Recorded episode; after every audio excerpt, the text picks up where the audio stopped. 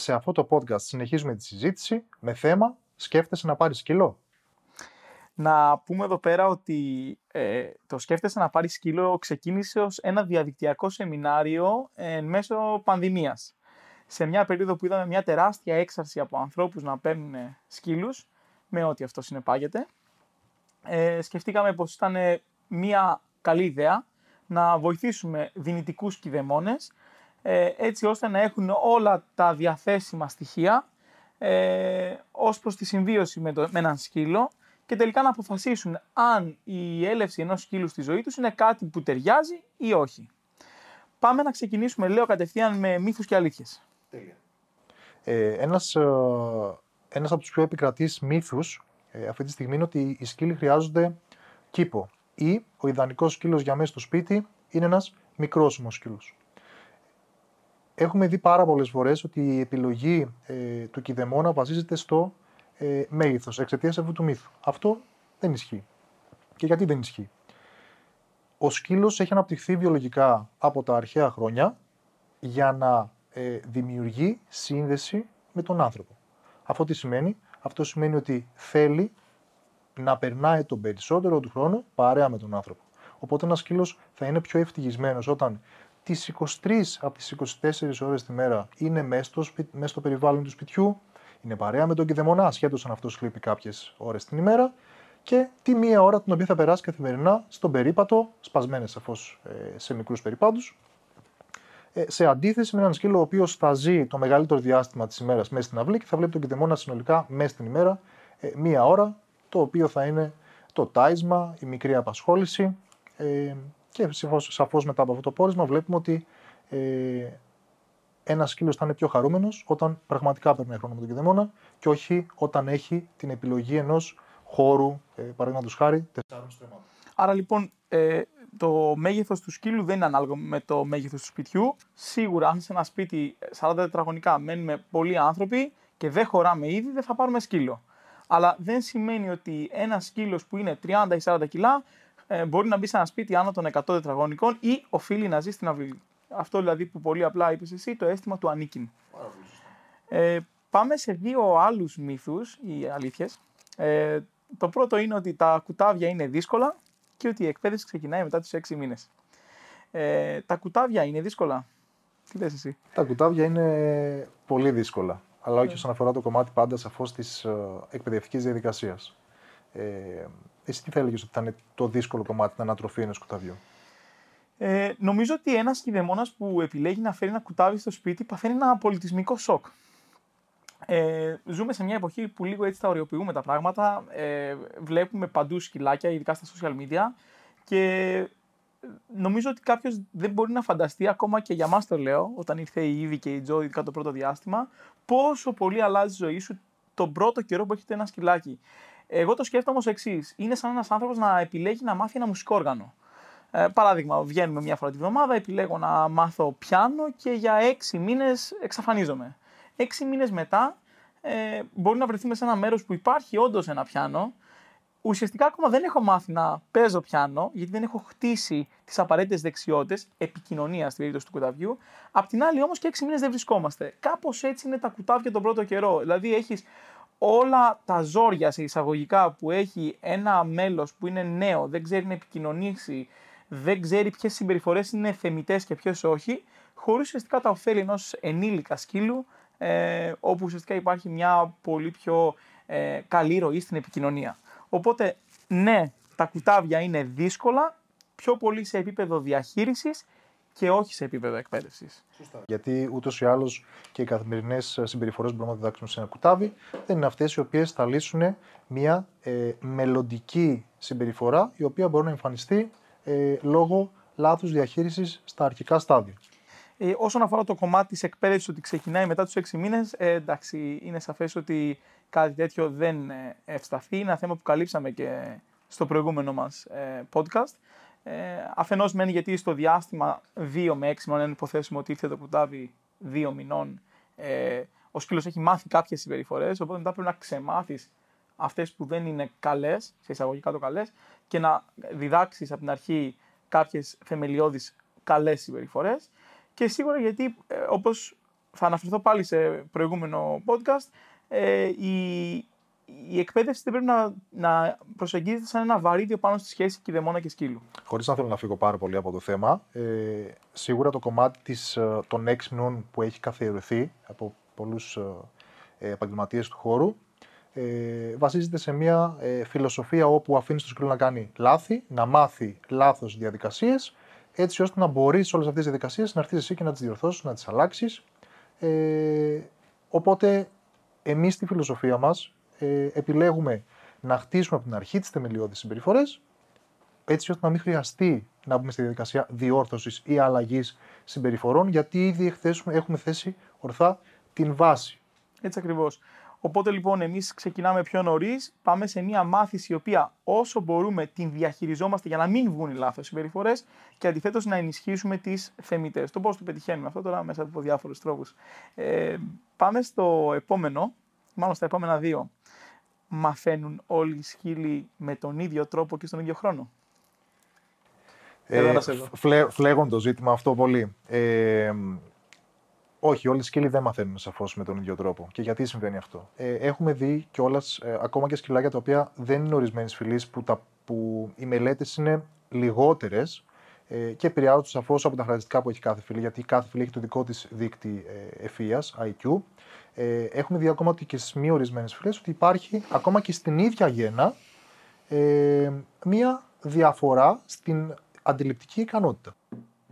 Σε συνέχεια αυτού που λες, ε, θυμάμαι μια έρευνα που διάβασα η οποία έλεγε ότι ακόμα και η θέση του εμβρίου κατά την κοίηση στη μήτρα ε, μπορεί να επηρεάσει σημαντικά ενήλικες πτυχές της συμπεριφοράς κατά συνέπεια την ικανότητα μάθησης αλλά και θέματα όπως φοβία και επιθετικότητα κάτι το οποίο όπως αντιλαμβάνεσαι όχι μόνο δεν μπορούμε να ελέγξουμε, δεν μπορούμε να γνωρίζουμε Άρα λοιπόν ακόμα και μέσα στην ίδια τη γένα ενός σκύλου ορισμένης φυλής έχουμε απόκληση στην ικανότητα μάθησης, αλλά και στην επίδοση τελικά, αυτό που εξετάζουμε στο συγκεκριμένο μύθο.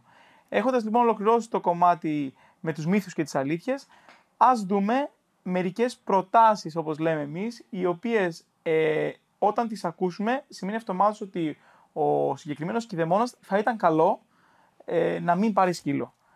Ξεκινάμε την πρώτη.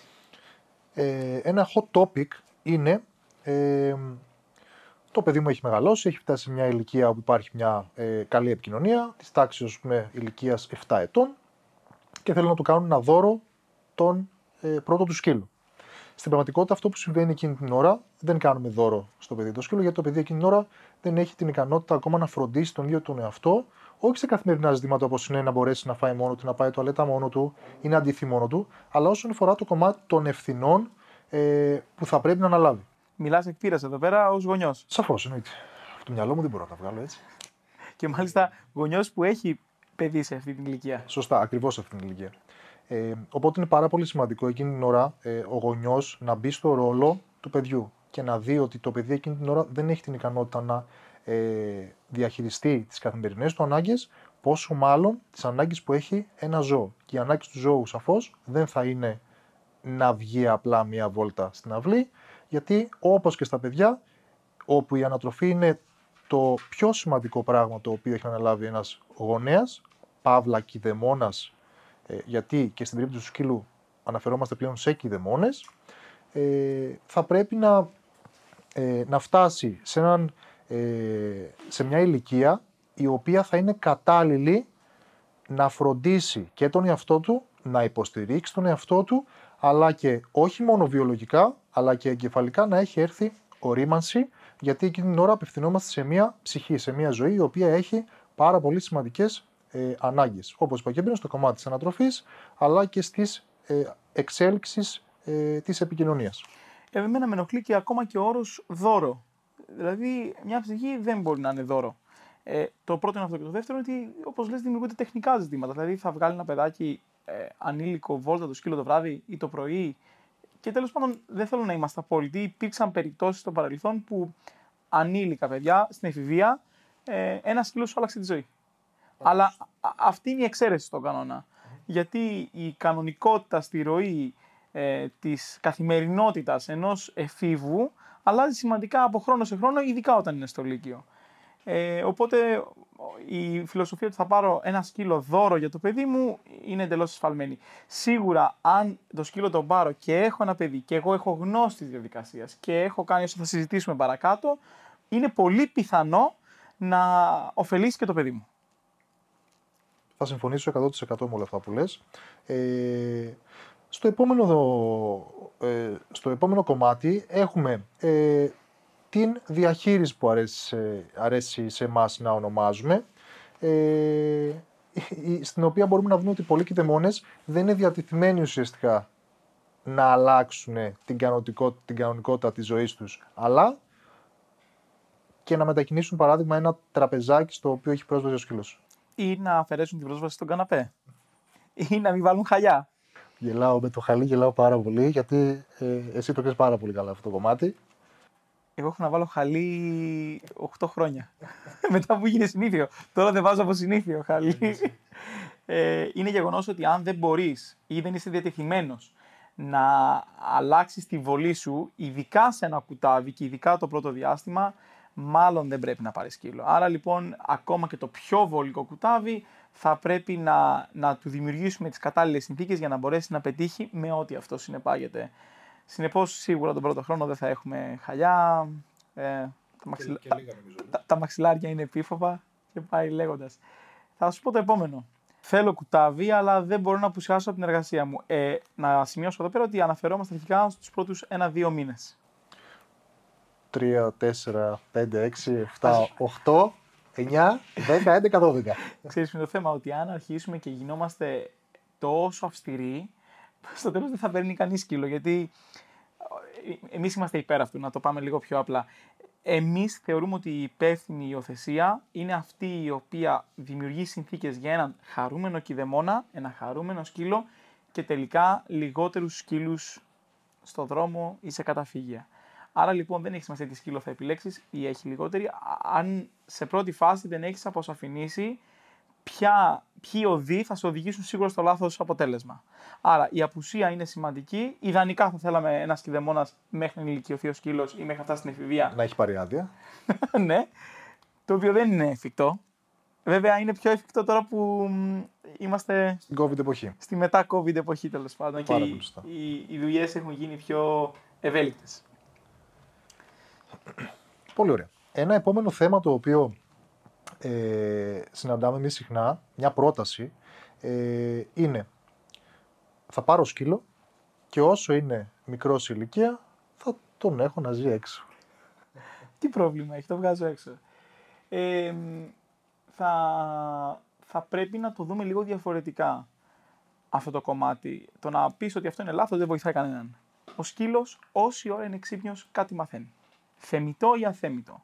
Αν λοιπόν δεν έχει αυτό που προηγουμένως είπες εσύ, το αίσθημα του ανήκειν, δηλαδή να είναι μαζί με τον κηδεμόνα και δεδομένου ότι έχουν εξελιχθεί σκύλος και άνθρωπος μαζί για να ζουν μαζί, ε, μπορεί να γίνει σαφές ότι στο διάστημα που είναι έξω ο σκύλος θα πλήξει, θα αρχίσει να ασχολείται με το περιβάλλον και θα μάθει ένας σκασμό συμπεριφορές. Ε, και τι, θα, θα κατουράει μέσα τα χαλιά; θα πρέπει να βγάλουμε τα χαλιά, Δημήτρη. Οπότε λοιπόν για να το μαζέψουμε, σε καμία περίπτωση ε, ένας σκύλος ο οποίος μένει έξω από το σπίτι, ε, εκτός αν υπάρχουν πολύ ειδικέ συνθήκες που σε καμία περίπτωση δεν ε, ε αντιπροσωπεύουν το μέσο κηδεμόνα, ε, δεν θα δημιουργήσει τις συνθήκες για να έχεις ένα ισορροπημένο ενήλικο σκύλο χωρίς συμπεριφορικά και εκπαιδευτικά προβλήματα. Πέρα από αυτό, ο νόμος αναφέρει ε, πάρα πολύ καθαρά ότι δεν επιτρέπεται η μόνιμη κατοικία του σκύλου να είναι στο ε, μπαλκόνι. Ο 4830 του 21 έχει γίνει πολύ σαφή σε αυτό το κομμάτι και είτε έχει να κάνει με μπαλκόνι είτε έχει να κάνει με, με σκύλους οι οποίοι ε, μένουν έξω, που πλέον έχει αποσαφινιστεί και ποια είναι τα περιβαλλοντολογικά κριτήρια για να μείνει έξω. Πάμε όμως στο επόμενο το οποίο είναι θα πάρω σκύλο για να κάνει παρέα στον άλλο μου σκύλο. Ωραία. Μια πάρα πολύ σωστή επιλογή. Ε, αν είστε εκπαιδευτής, αν ο σκύλος σας είναι σε προχωρημένη ηλικία και ήρθε η ώρα να αρχίσετε να μεταλαμπαδεύσετε όλη αυτή την πολύτιμη γνώση που έχετε στον επόμενο σκύλο. στον επόμενο σκύλο. Ε, Σαφώς αστείευομαι. Ε, ένας δεύτερος σκύλος ε, ε, είναι ένα εξτρά, ε, μια εξτρά ευθύνη που θα έχουμε. Ε, σαφώς δεν είναι η πιο σόφρον επιλογή να πάρουμε έναν δεύτερο σκύλο γιατί πιστεύουμε ότι ο πρώτο μας, ο πρώτος μας σκύλος νιώθει μοναξιά. Σε περιπτώσεις, παράδειγμα, που υπάρχει άγχος αποχωρισμού, ο ερχομός ενός δεύτερου σκύλου με το σκεπτικό ότι θα βοηθήσει τον πρώτο, στις περισσότερες πιθανότητες αυτό που έχουμε παρατηρήσει, είναι ότι ο δεύτερος σκύλος αμέσως θα αποκτήσει και αυτός άγχος αποχωρισμού, χωρίς να έχουν δημιουργηθεί οι συνθήκες για να το αναπτύξει συμπεριφορικά. Μόνο και μόνο γιατί κάνει μάθηση για τις παρατηρήσεις. Ναι. Πάρα πολύ σωστά. Ε, να πω εδώ κάτι το οποίο είναι σημαντικό. Δεν είμαστε κατά του να έχεις δεύτερο σκύλο. Γιατί και εσύ και εγώ έχουμε δύο. Κρίνεις ότι έχουμε και δύο σκύλα. Εκτός αν έχουμε διπολική διαταραχή. ε, η αλήθεια είναι ότι οι δύο σκύλοι έχουν διπλή και τριπλή δυσκολία το να έχεις ένα σκύλο. Επίσης, αν ο, ο σκύλος μου δεν έχει παρέα ο πρώτος και είναι μόνος, σημαίνει ότι ήδη δεν καλύπτω τα βασικά του πρώτου μου σκύλου. Άρα λοιπόν θα λαμβάνει ακόμα λιγότερη προσοχή. Αυτό που πρέπει να κρατήσουμε είναι ότι δεν παίρνουμε σκύλο για να έχει παρέα ο πρώτος μας σκύλος. Άλλο αν υπό τις σωστές συνθήκες και κατόπιν πολλής δουλειάς και εφόσον ο πρώτος σκύλος δεν έχει πρόβλημα και τέλος πάντων το, αυτό που λέμε multi-dog household, ένα σπίτι με πολλούς σκύλους είναι ένα θέμα μεγάλο. Ε, άλλο λοιπόν αν ακόμα και σε αυτό το πρίσμα τελικά ο πρώτος σκύλος έχει παρέα. Άρα λοιπόν σε καμία περίπτωση δεν το κάνουμε αυτό. Τέλεια. Και τελευταίο don't για σήμερα τουλάχιστον. Δεν θέλω να ασχοληθώ με την εκπαίδευση. Μπορώ όμως να πληρώσω να μου την εκπαιδεύσει κάποιος άλλος. Βεβαίως. Και όταν λοιπόν θα βγούμε και θα πάμε στο εξωτερικό, θα έχουμε αυτόν τον άλλο, τον μεταφραστή, για να μιλάει πάντα τη γλώσσα της χώρας στην οποία βρισκόμαστε εκεί, για να μπορείς εσύ να συνεννοείσαι. Και τι, μπορώ. Αν μπορείς, ναι, βεβαίως. Αν μπορείς. Ε, μπορεί να ακούγεται περίεργο το γεγονός ότι ε, εμείς προσπαθούμε ενεργά να χτίσουμε τη σχέση κηδεμόνα σκύλου. Αν λοιπόν, εννοείται ότι αυτή η σχέση χρειάζεται καθοδήγηση. Αν λοιπόν εγώ δεν έχω το χρόνο τη διάθεση να γνωρίσω το πλάσμα το οποίο φέρνω στο σπίτι μου, όσα, όσους πόρους και να θέλω να διαθέσω, χρηματικούς, ε, δεν πρόκειται ποτέ να επιτευχθεί η σχέση. Πάντα θα βασίζομαι σε κάποιον άλλον, ο οποίος θα με κατευθύνει ε, και σίγουρα δεν δείχνει την θέληση να, να, να φέρω ένα σκύλο σπίτι και να, ε, να, να χαρώ όλα αυτά τα οποία έχει συμβίωση με ένα τέτοιο πλάσμα. Ε, έχοντας ολοκληρώσει τα dons, ουσιαστικά αυτό που θέλουμε να πούμε είναι ότι αν κάποιος έχει οποιαδήποτε από αυτές τις προτάσεις στο μυαλό του, καλό θα ήταν να συμβουλευτεί κάποιον ειδικό, να το σκεφτεί πολύ πολύ σοβαρά και τελικά να αποφύγει την ε, υιοθεσία ενός σκύλου. Εξαιρετικό νομίζω μου ακούγεται. Ε, ιδανικό, μακάρι να συμβαίνει και σε κάθε οικογένεια η οποία σκέφτεται να αποκτήσει σκύλο. Έτσι. Μακάρι να γίνει έτσι, γιατί θα καταλήξουμε με πιο χαρούμενους ανθρώπους και πιο χαρούμενους σκύλους τελικά. Και νομίζω ότι είπαμε πολλά για σήμερα. Και πάλι... πάλι νομίζω λίγο κουράσαμε. Μπορούμε να αφήσουμε τα υπόλοιπα από το σκέφτεσαι να πάρεις σκύλο για ένα επόμενο podcast. Τι λες; Εντάξει, θα συμφωνήσω. Τι να κάνω. Ήθελες να να, να κάνω και κάτι άλλο τώρα. Ήθελες Κρατιέμαι πολύ, αλήθεια είναι. Μέχρι το επόμενο λοιπόν. Καλές ακροάσεις. Και καλές εκπαιδεύσεις.